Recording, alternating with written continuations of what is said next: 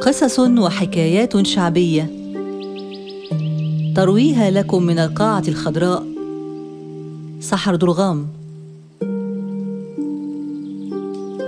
قصة الطائر الناري والثعلب العجيب. الجزء الثالث.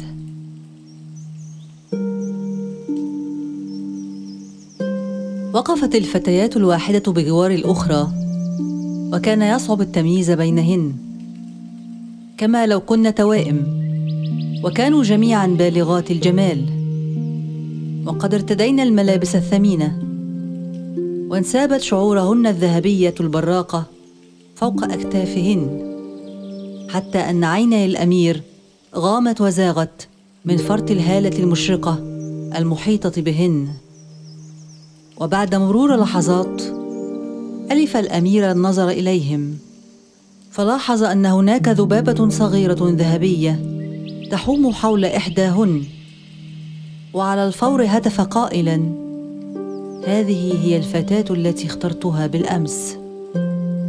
أصابت الملكة الدهشة من نجاح الأمير في التعرف على الفتاة ثم قالت على أي حال لن يمكنك الحصول عليها بهذه البساطة. فعليك اولا أن تنفذ في الغد ما أطلبه منك. في الصباح الباكر وقفت الملكة خلف نافذتها وأشارت للأمير نحو بحيرة كبيرة تقع عند أطراف الغابة ثم أعطته شبكة ذهبية صغيرة وقالت له إن استطعت أن تفرغ ماء البحيرة بواسطة هذه الشبكة قبل حلول المساء فسوف أعطيك ذات الشعر الذهبي. وإن لم تستطع فلن تخسر سوى رأسك. حمل الأمير الشبكة وسار حزينا إلى البحيرة وعندما وصل إليها ألقى بالشبكة في الماء. ثم سحبها على الشاطئ فصار الماء يتسرب منها ثانية إلى البحيرة. أدرك الأمير أنه لن يستطيع إنجاز ما طلبته الملكة. فجلس محبطا مهموما على حافة البحيرة. ووضع الشبكة بجواره ومضى يفكر في محنته. وبعد برهة من الوقت ظهرت أمامه مجددا العذراء ذات الشعر الذهبي وقالت له متسائلة لم تجلس حزينا على هذا النحو؟ رد الأمير وكيف لي أن أفرح؟ قد بات الحصول عليك من المحال. فقد طلبت مني أمك امرا صعب المنال. عندئذ قالت العذراء لا يوجد في العالم شيء يتعذر على المرء القيام به فلا تقلق أيها الأمير. ثم أمسكت الفتاة بالشبكة وألقت بها في منتصف البحيرة فأخذ ماء البحيرة في الفوران والغليان. وبدأ يتبخر في الهواء مكونا سحبا كثيفة. وما لبثت هذه السحب أن انطلقت مرتفعة من فوق سطح البحيرة. وكست أرجاء الأرض فانعدمت الرؤية لأبعد من خطوتين. وهنا سمع الأمير وقع خطوات خلفه. وتلفت فراى الثعلب العجيب ومعه الحصان. وهتف الثعلب يقول خذ الأمير أمامك على الحصان وانطلق بلا تأخير. انطلق الحصان كالسهم في طريق العودة عبر الطرق والدروب والثعلب من ورائه يعيد بذيله الأراضي إلى حالها. فكان يهدم الجسور ويحفر المنخفضات ويقيم المرتفعات حتى عاد كل شيء إلى سابق عهده. كان الأمير سعيدا لأبعد الحدود. لأنه استطاع الفوز بالعذراء ذات الشعر الذهبي. لكن الحزن سرعان ما تملك منه. عندما تذكر أنه سوف يتركها لملك القصر الفضي نظير الحصان ذي العرف الذهبي. وأخذ يبطئ في سيره كلما اقترب من الوصول إلى القصر الفضي. وصار حزنه يزداد أكثر فأكثر. حينئذ قال له الثعلب العجيب أراك مهموما حزينا لأنك سوف تبادر فتاتك الجميلة ذات الشعر الذهبي بالحصان ذي العرف الذهبي. لقد ساعدتك في أمور كثيرة حتى الآن ولن أتركك بلا عون في هذا الأمر أيضا. ثم دار الثعلب عدة مرات حول نفسه في الغابة وقام بحركات سحرية تحول على أثرها إلى فتاة بشعر ذهبي. هي صورة طبق الأصل من العذراء التي أتى بها الأمير. ثم صاح الثعلب. دع فتاتك تنتظر هنا في الغابة. وخذني بدلا منها إلى ملك القصر الفضي. كي تقايدني بالحصان. وبعد أن تحصل عليه يمكنك الذهاب في طريقك مع فتاتك. فرح الملك كثيرا. بالعذراء ذات الشعر الذهبي. وفي الحال أعطى الأمير الحصان ذا العرف الذهبي ومعه السرج واللجام الذهبي أيضا. ثم أمر بإقامة حفل كبير بمناسبة زفافه إلى العذراء ذات الشعر الذهبي. ودعا إليه الأمراء وعلية القوم في المملكة. وفي الحفل البهيج مضى الضيوف في الأكل والشرب والرقص.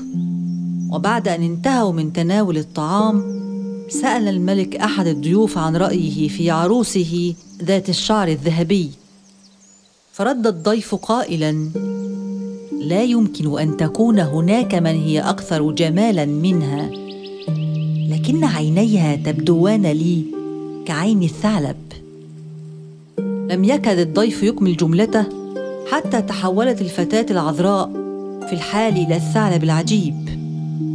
وبقفزه واحدة أصبح خارج بوابة القصر. وانطلق الثعلب يركض خلف الأمير والفتاة ذات الشعر الذهبي. وصار يردم من خلفهم الطرق ويهدم الجسور ويصنع المنخفضات ويقيم الجبال التي سواها من قبل حتى عاد كل شيء إلى حاله كما كان في السابق. وعندما لحق الثعلب بهما كان على مقربة من القصر البرونزي. حيث الطائر الناري.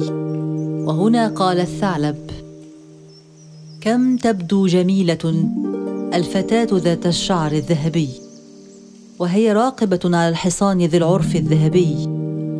ألا تشعر بالأسف أيها الأمير لأنك ستبادل الحصان بالطائر الناري؟ قال الأمير بالطبع أشعر بالأسف لأجل ذات الشعر الذهبي. وأريدها أن تحتفظ بالحصان. لكنني مضطر لمبادلته بالطائر كي يستعيد والدي عافيته ويشفى من مرضه. قال الثعلب يمكنك الاحتفاظ بفتاتك وحصانك أيها الأمير وسوف أحصل لك على الطائر الناري. وكما ساعدتك في السابق يمكنني تقديم العون لك في هذه المرة أيضا. ثم قام الثعلب بالقفز حول نفسه في حركات سحرية وسرعان ما تحول هذه المرة إلى حصان ذي عرف ذهبي. يشبه تماما الحصان الذي تجلس عليه ذات الشعر الذهبي. ثم صاح قائلا والآن خذني إلى ملك القصر البرونزي وبادلني بالطائر الناري. وبعد أن تحصل عليه يمكنك المضي قدما في طريقك. اغتبط الملك كثيرا للحصول على الحصان ذي العرف الذهبي. وفي الحال أعطى الطائر للأمير ومعه القفص الذهبي. ثم دعا إلى قصره العديد من السادة والأمراء كي يتباهى أمامهم بالحصان ذي العرف الذهبي. وعندما سألهم عن رأيهم في الحصان قال أحدهم مجيبا إنه حقا رائع الجمال يا مولاي. ولا يمكن أن يكون هناك حصان أروع منه في العالم بأسره. لكن ذيله يبدو لي كذيل الثعلب. وفي لمح البصر انقلب الحصان إلى الثعلب العجيب. وبوثبة واحدة أصبح خارج بوابة القصر. وانطلق في أثر الأمير وذات الشعر الذهبي. ومضى يردم بذيله الطرق التي سبق ومهدها من قبل وأخذ يركض كالسهم حتى لحق بهما عند المجرى المائي حيث التقى بالأمير لأول مرة. وهنا قال له الآن أصبح لديك أكثر مما كنت تتمنى فقد حصلت على الطائر الناري والعذراء والحصان ولم تعد بحاجة إلي فعد إلى ديارك في سلام ولا تتوقف في أي مكان. وإلا فسوف يحدث لك ما لا تحمد عقباه. اختفى الثعلب ومضى الأمير في طريقه حاملا في يده الطائر الناري داخل القفص الذهبي. وبجانبه سار الحصان ذو العرف الذهبي بالسرج واللجام الذهبيين وعلى صهوته العذراء ذات الشعر الذهبي. وظل الأمير في سيره حتى وصل إلى مفترق الطرق الذي افترق عنده مع شقيقيه. وهنا تذكر فروع الشجر التي غرسوها في الأرض كعلامة لكل منهم أمام طريقه. فوجد الفرعين اللذين غرسهما أخواه قد أصابهما الجفاف. أما العود الذي غرسه بنفسه فقد نما حتى أصبح شجرة كبيرة كثيفة الظلال ففرح كثيرا بها. ولما كان التعب قد نال من الأمير ومن الفتاة ذات الشعر الذهبي من جراء الرحلة الطويلة قرر أن يستريح تحت ظلال هذه الشجرة. فنزل من على حصانه وساعد ذات الشعر الذهبي على الترجل من على الحصان ذي العرف الذهبي. وربط الحصانين إلى الشجرة. وعلق القفص الذهبي بالطائر الناري فوق أحد فروعها. ولم يمض كثير من الوقت حتى غلبهما النعاس وراحا في نوم عميق. وفي أثناء نومهما عاد كل من الشقيقين الكبيرين. وكان الاثنان فارغ الأيدي تبدو ملامح الخيبة على وجههما. وتقابلا في المكان نفسه حيث شاهدا فرعيهما وقد اصابهما الجفاف. ورأوا فرع الأخ الأصغر وقد أصبح شجرة جميلة. ونظرا فشاهد شقيقهما ينام تحت الشجرة وبجواره فتاة رائعة الجمال بشعر ذهبي وحصان بعرف ذهبي. كما لمحوا على الشجرة الطائر الناري داخل القفص الذهبي. فتملك الحسد من قلوبهم ودارت في رؤوسهم الأفكار الشريرة. وقال أحدهما للآخر الآن سوف يحصل شقيقنا الأصغر على نصف المملكة من والدنا الملك وبعد موته سوف يصير وريثه على العرش. فمن الأفضل لنا أن نقتلها ونحتفظ لانفسنا بما حصل عليه. فتأخذ أنت لنفسك ذات الشعر الذهبي وأنا آخذ الحصان ذي العرف الذهبي. أما الطائر فيمكننا أن نعطيه لأبينا كي يجدو له ونقسم فيما بيننا المملكة بالتساوي.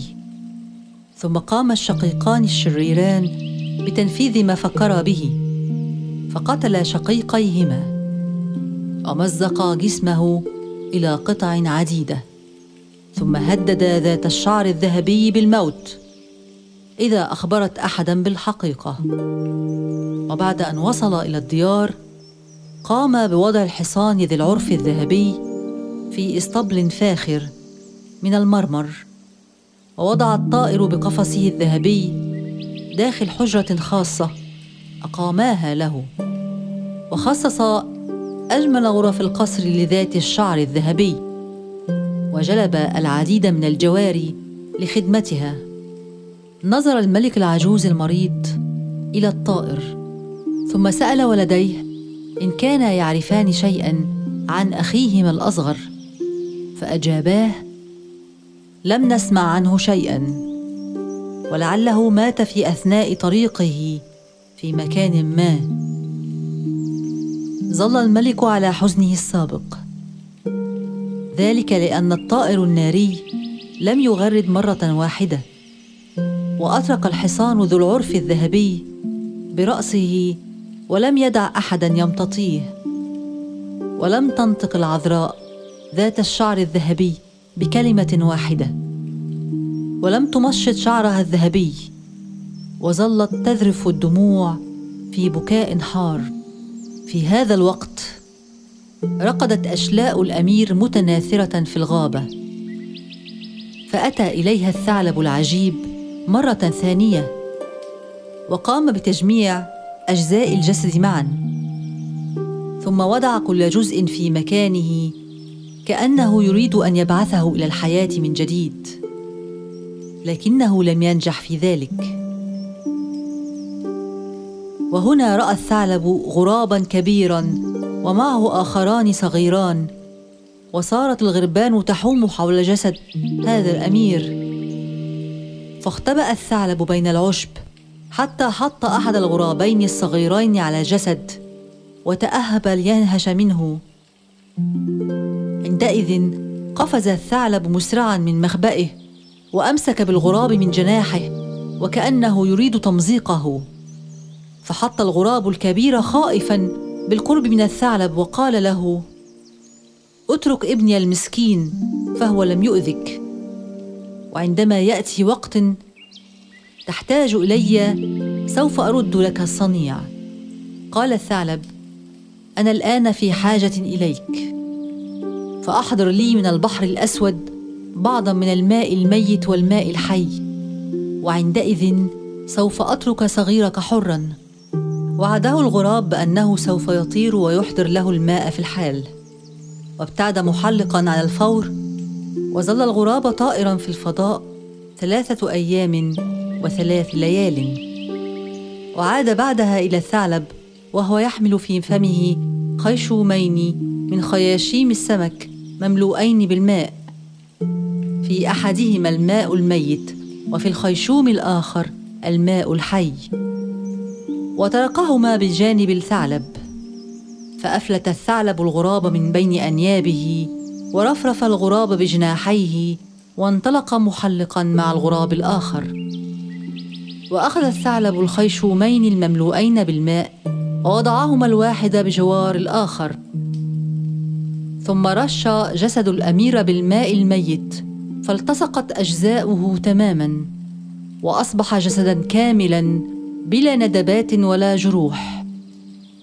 وبعد ذلك نثر على الجسم الماء الحي. فنهض الأمير واقفا كما لو أنه أفاق من حلم طويل. وصاح قائلا آه يبدو أنني قد نمت نوما عميقا. فقال له الثعلب نعم لقد كان حقا نوما عميقا. ولولا وجودي لما أفقت منه ابدا. ألم أحذرك من قبل الا تتوقف في أي مكان وأن تذهب مباشرة إلى دارك؟ ثم حكى الثعلب للأمير ما جرى ورافقه عبر الغابة حتى أصبح على مشارف القصر. ثم أعطاه الثعلب ملابس رثة فقيرة ليرتديها واختفى بعد أن ودع الأمير.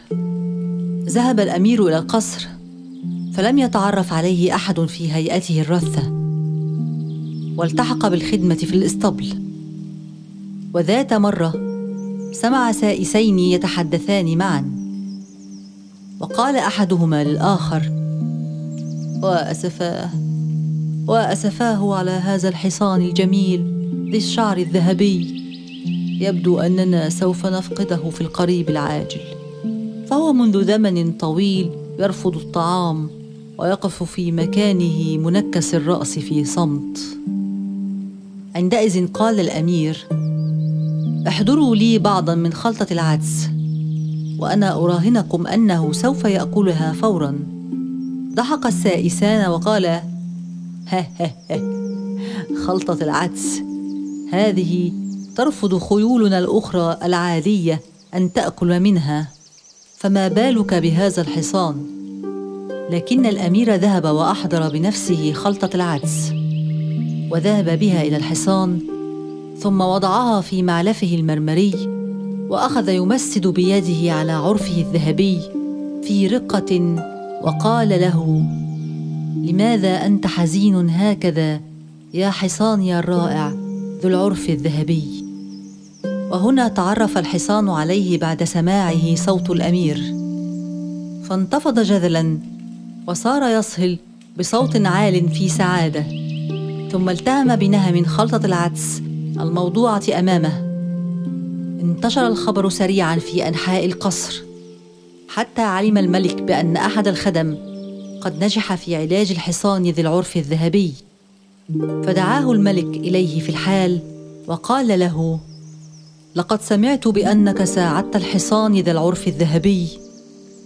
فيا ليتك تستطيع مساعدة الطائر الناري على التغريد.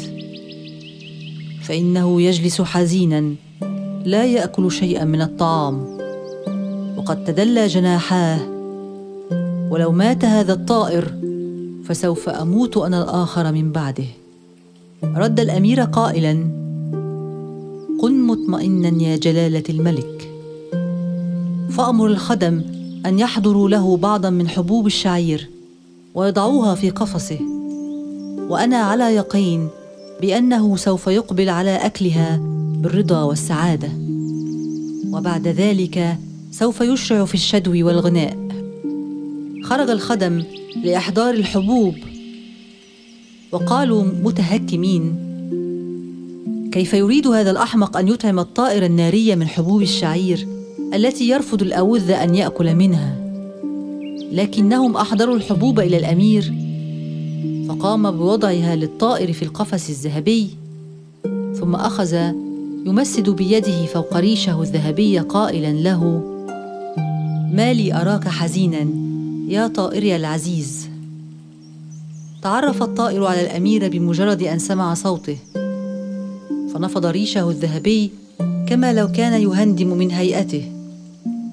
ثم أخذ يقفز وهو يلتهم بشراهة ما أمامه من حبوب الشعير. وبعد مرور وقت قصير أخذ يغرد ويجدو بصوت آية في العذوبة. فما إن سمعه الملك حتى شعر في التو أن قلبه قد شفي من مرضه. وسرت في بدنه القوة والعافية. فنهض من فراشه فرحا. واحتضن الخادم المجهول بسعادة غامرة. ثم قال الملك والآن ماذا سوف نفعل مع تلك العذراء ذات الشعر الذهبي التي أتى بها أبنائي؟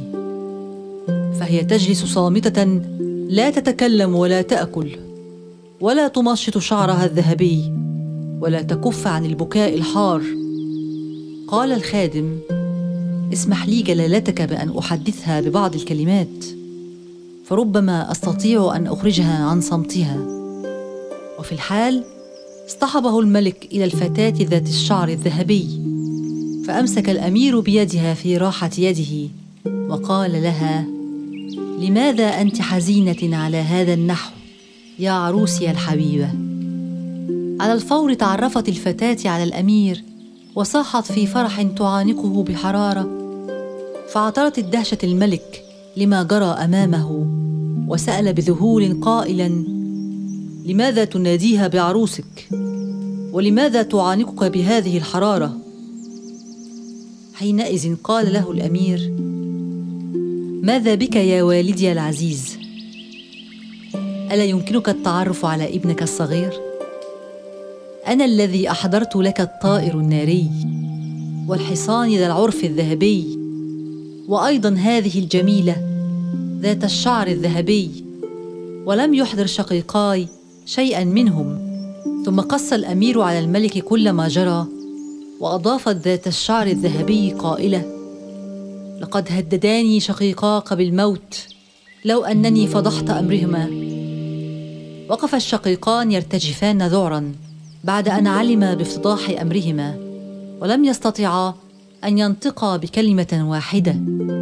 وكان الملك حانقا عليهما لما فعلاه من شر فأمر بإعدامهما بلا رحمة أو شفقة. ثم تزوج الأمير بالعذراء ذات الشعر الذهبي وحصل على نصف المملكة من أبيه. ثم ورث عرشه بعد وفاته وحصل على النصف الآخر. النهاية.